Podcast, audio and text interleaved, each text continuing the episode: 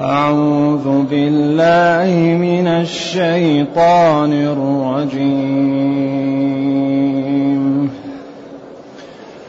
كذبت ثمود المرسلين إذ قال لهم أخوهم صالح إذ قال لهم أخوهم صالح ألا تتقون؟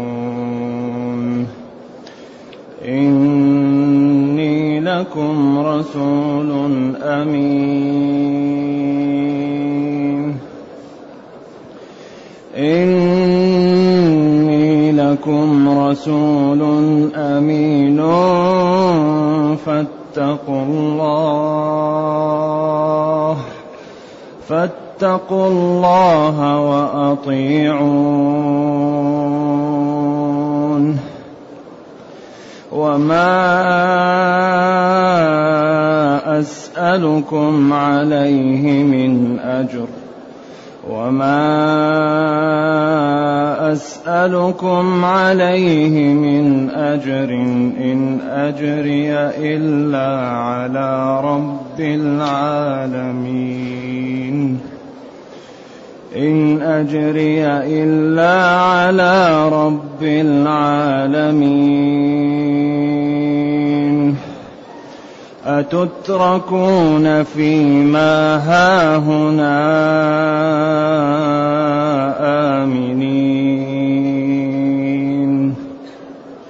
في جنات وعيون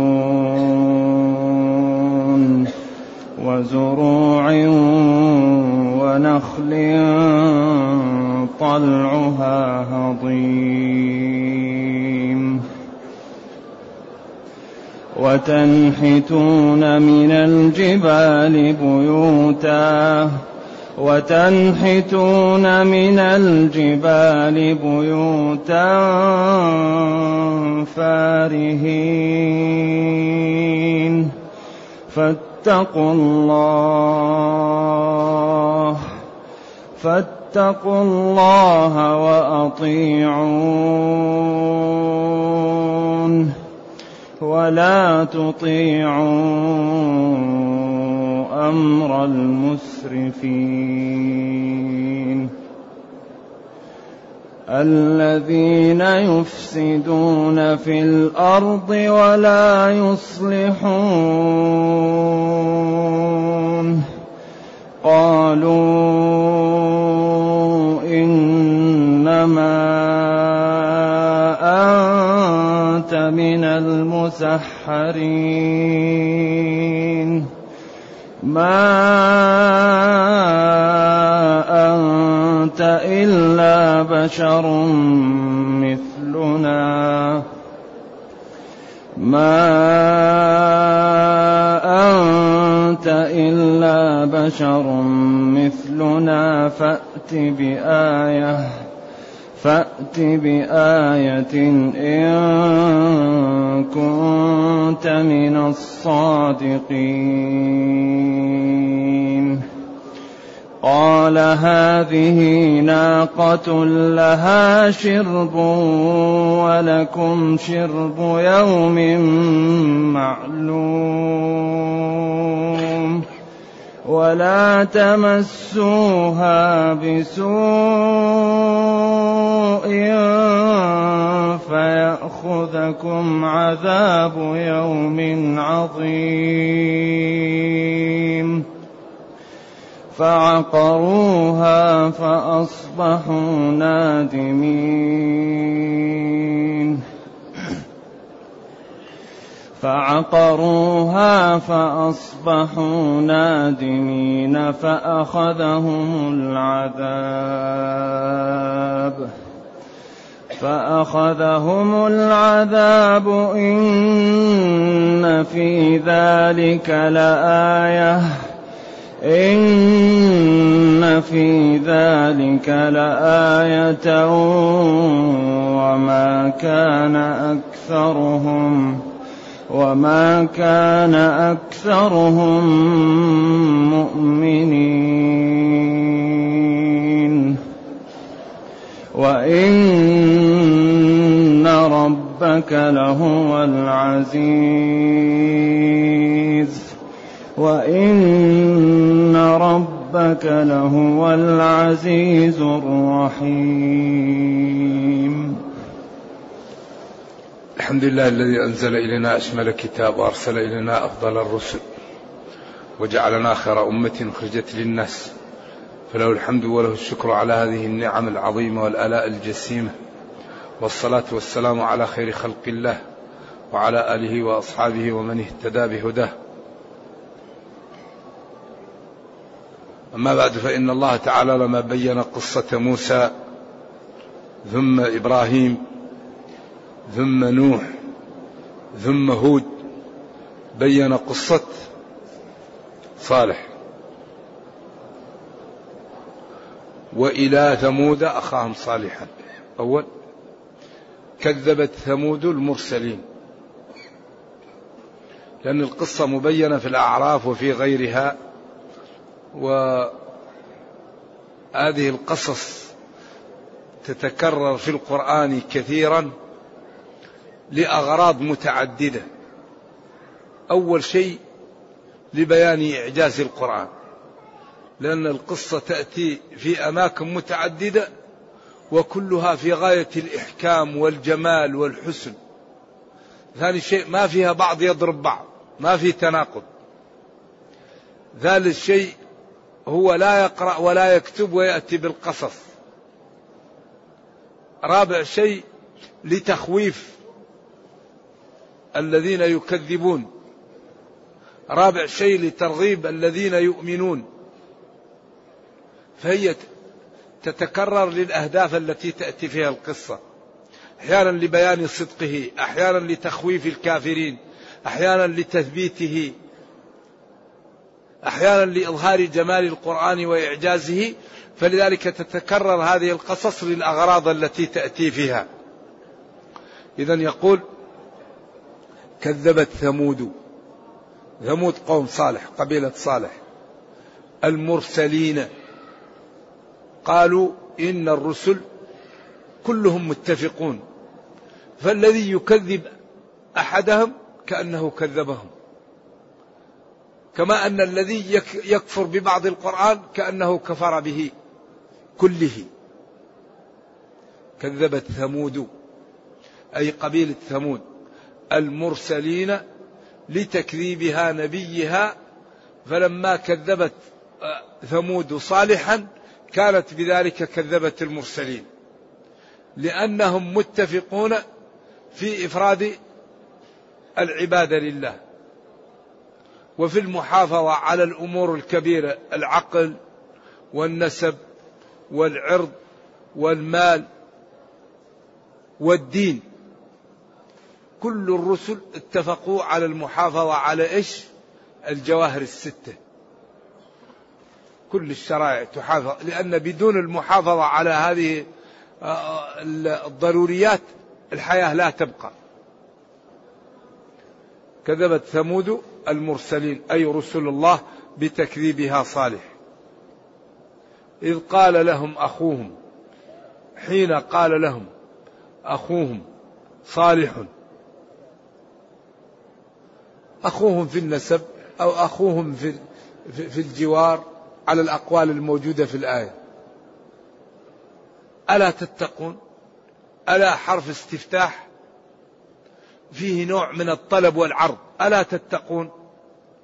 ولذلك هذا الأسلوب قد يكون يعني أكثر إقناع من التقو ألا تتقون؟ ألا تتقون الشرك؟ ألا تتقون الظلم؟ ألا تتقون العصيان؟ ألا تتقون الذنوب؟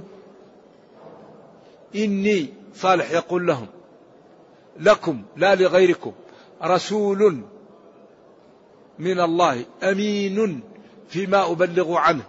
إذا أتاهم بتلطف وبين لهم وأخبرهم أنه جاءهم من عند الله. فينبغي أن يتقوا الشرك والمعاصي والظلم وأنواع الذنوب التي هي مدمرة. أكثر ما يدمر الشعوب الظلم. العصيان. زايد ظلم يساوي دمار. ما في شيء أدمر من الظلم.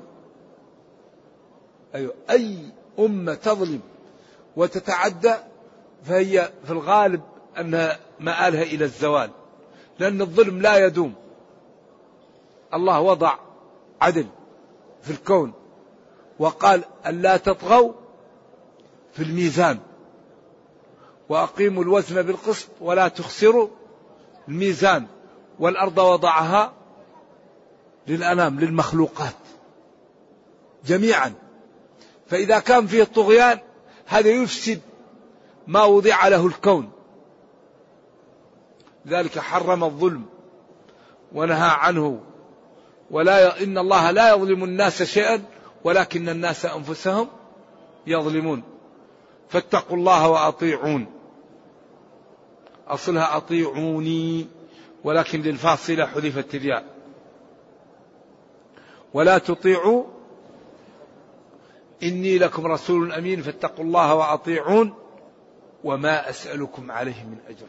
الرسل لا تريد المال لا تجعل جعل ولا مكس ولا تأخذ شيء. تطلب من الناس الدخول في الإسلام. فمن دخل فحياه الله ومن لم يدخل فالرسل تبلغ. ولذلك قال لنبيه إن عليك إلا البلاغ. هذا طبعا الآية مكية ولكن بعدين لما جاء للمدينة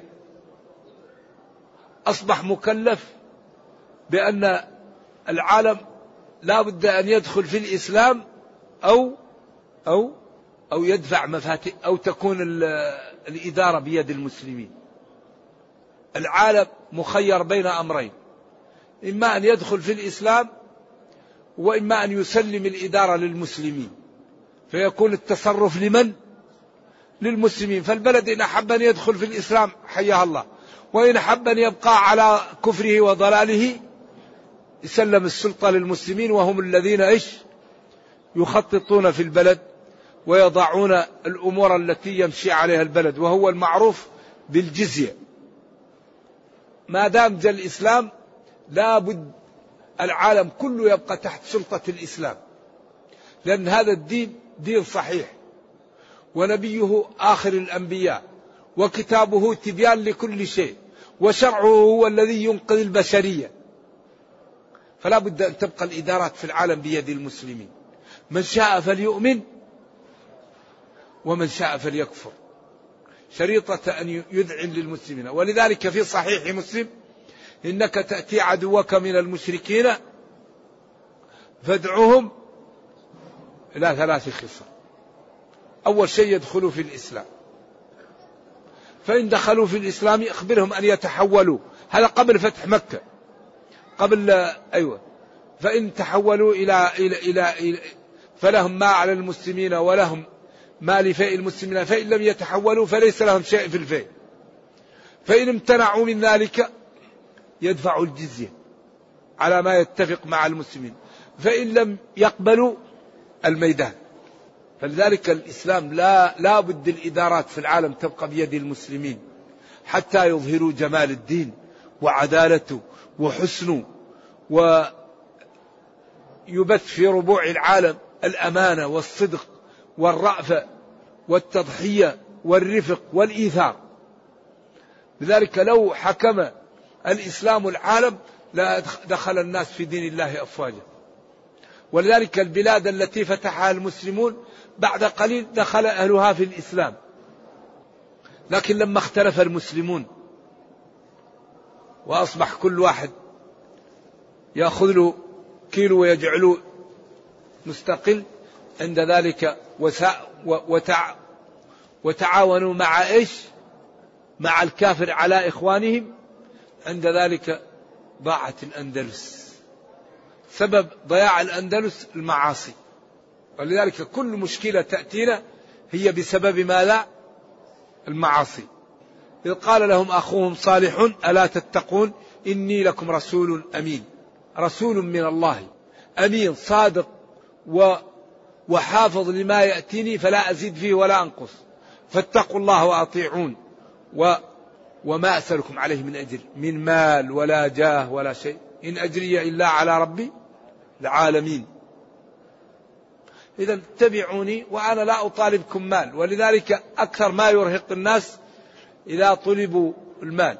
لذلك النبي صلى الله عليه وسلم وأتباعه لا يأخذون. لا أسألكم عليه مالا لا أسألكم عليه أجرا. ولذلك ينبغي للدعاة أن يبلغوا الدين من غير أن يأخذوا من الناس. يعلمهم هكذا. ثم قال أتتركون على سبيل فيما ها هنا؟ آمنين؟ أتتركون؟ وأنتم كفار وظلمة وفجار فيما ها هنا؟ في هذا البلد. آمنون في جنات وعيون وزروع ونخل طلعها هضيم. هذا لا يمكن. لا بد أن تستقيموا أو يتغير ما عندكم. ما يمكن هذا. هذه النعم لا يمكن تبقى علي لكم وأنتم متمادين على الضلال والكفر والطغيان. هذا لا يكون. أتتركون؟ يعني وتبقون. ولا ولا تنالوا بالسوء فيما ها هنا في في في الحجر. الآن آثارهم فيه في العلا. كأنك إذا دخلت محل ما فتحوه كأنه معمول اليوم. في جنات. تتركون فيما ها هنا آمنين لا تخافون في جنات بساتين وعيون وزروع. ونخل طلعها هضيم. هنا استشكل المفسرون عطف النخل على الجنات لأن الجنة يكون فيها النخيل وغيره. قالوا هذا من عطف الخاص على العام أو قصد بالجنات غير النخل. أو عطف النخل لأهميته ولما فيه من المنافع. نعم. كما قال وملائكته وجبريل. هذا يدل على الأهمية والخصوصية. ونخل طلعها هضيم. ذكروا في هضيم 12 قول. وأقوى شيء فيها أنه الثمر اليانع اللين الذي في قنوه امتلأ حتى أصبح بعض يعني يضغط بعض حتى أصبح هضيم. الكشح الهضيم الذي هو ضامر. فأصبح التمر الجيد يكون إذا امتلأ القنو منه كأن بعضه يهضم بعض. وقيل الهضيم الذي لا نواة فيه. وقيل الهضيم هو ما زال في الكفر. تو خرج من إيش؟ من الطلع. إذا انفتح عنه هضيم لسه صغير. أقوال كثيرة للعلماء ولكن أكثر ما يقال إنه التمر اليانع الجيد الذي امتلأ قنوه حتى أصبح إيش بعض يضغط بعض حتى يبقى كأنه مضغوط بعدين قال وتنحتون من الجبال بيوتا فرهين فارهين تنحتون. الله أعطاهم قوة عجيبة. عملوا مدينة في داخل الجبل. كيف ينحتوه أمر عجيب. وكأنه معمول اليوم لما تنظر فيه. فرهين فارهين متقنين. أو أشرين بطرين. فاتقوا الله وأطيعون. فاتقوا الله فيما جئتكم به.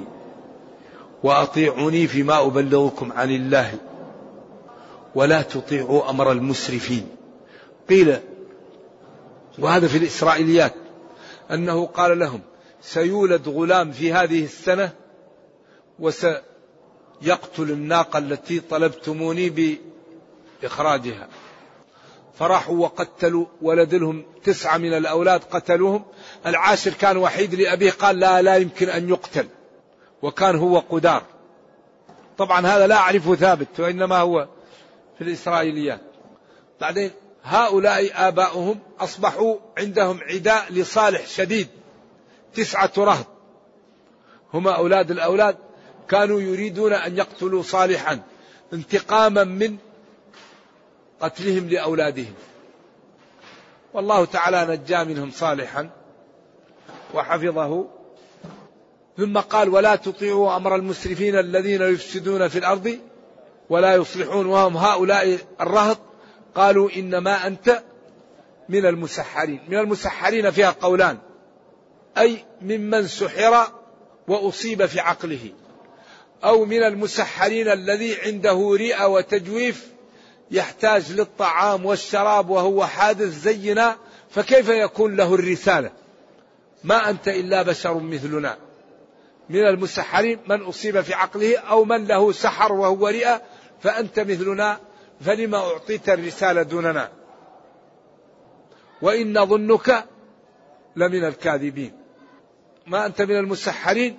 فأت بآية إن كنت من الصادقين. إن كنت صادقا فأتنا بآية. طبعا هنا طوى الكلام. قوله أتنا بآية من هذا الجبل ونريدها أن تكون ناقة عشراء تخرج لنا من هذا الجبل. وتلد أمامنا. فدعا نبي الله صالح ربه وقال اللهم اخرج لهم من هذا الجبل وهذا المكان ناقة عشراء. فخرجت الناقة. من يضلل الله فلا هادي له. أما يكفي هذا أما يرجعون أما يتوبون أما يقلعون أما يعلمون قدرة الله. أما يعلمون صدق هذا النبي؟ فأتي بآية إن كنت من الصادقين. قال هذه ناقة لها شرب ولكم طوى القضية مبينة في إيش؟ في الآيات الأخرى. قال نبي الله قال فأتي بآية. ولذلك المعجزات لا بد أن تكون خارقة للعادة جالبة للسعادة مقرونة بالتحدي. أيوة الفرق بين بين المعجزة والشعوذة.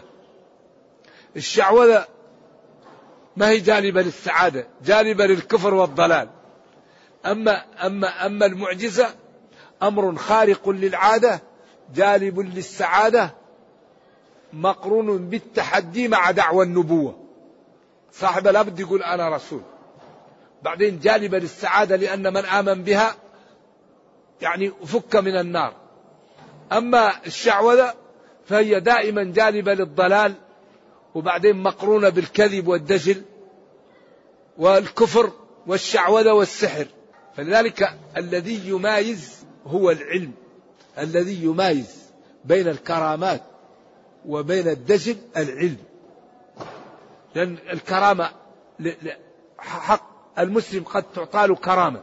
الله يونا ولذلك الصحابة دخلوا دخلوا الماء وخرجوا منه. يعطي الله كرامة لمن اضطر ينقذه. ولذلك يا سارية الجبل وإن كان لا يصح. عمر كان يخطب هنا فرى سارية وكان محاط بهم قال له سارية الجبل الجبل. فطلع سارية على الجبل. وإيش؟ ونجا. كرامة الولي حق وظهر. منها كثير كرسالة عمر لنيل مصر وسماع سارية منه الكلام في البلاد النائية. طبعا أغلب هذا لا يصح. هذه إسرائيليات كثير منها لا يثبت. لكن هذا وإن السير تذكر ما صح وما قد انكر. نعم. فالكرامة الأولياء هي ثابتة ولكن الفرق بين الكرامة والمعجزة أن المعجزة مقرونة بالتحدي. الكرامة ما فيها تحدي ولا دخل لصاحبها فيها. إذا ينبغي أن يمايز بين المعجزات والكرامات وبين الشعوذة والدجل. نعم. كل هذا له ميزات ولا يعرف إلا بالعلم وبمعرفة الشرع. لأن الإنسان إذا كان غير مستقيم وهو تظهر على يديه كرامات هذه ما هي كرامات هذا استدراج هذا استدراج أو شعوذة. الذي هو يخالف الشرع الذي يظهر عليه ليس كرامة. إذا ما أنت إلا بشر مثلنا فأت بآية إن كنت من الصادقين. آية يعني قال هذه ناقة لها. شرب ولكم شرب. لما جاءت الناقة أصبح يوم تشرب الناقة. وتشرب كل ما في الوادي من من الماء. وهم يشربون يوم آخر. وقالوا إن تحلب في آخر النهار ما شربت. ولكم شرب يوم معلوم. فلا تمس ولا تمس ولا تمسوها بسوء فيأخذكم عذاب يوم عظيم. يوم عذابه عظيم. لا تمسها بسوء. إذا انظروا إلى ضلال هؤلاء وإلى صلفهم.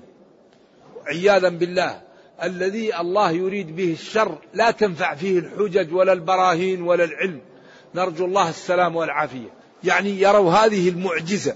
وآتينا ثمود الناقة مبصرة فظلموا بها.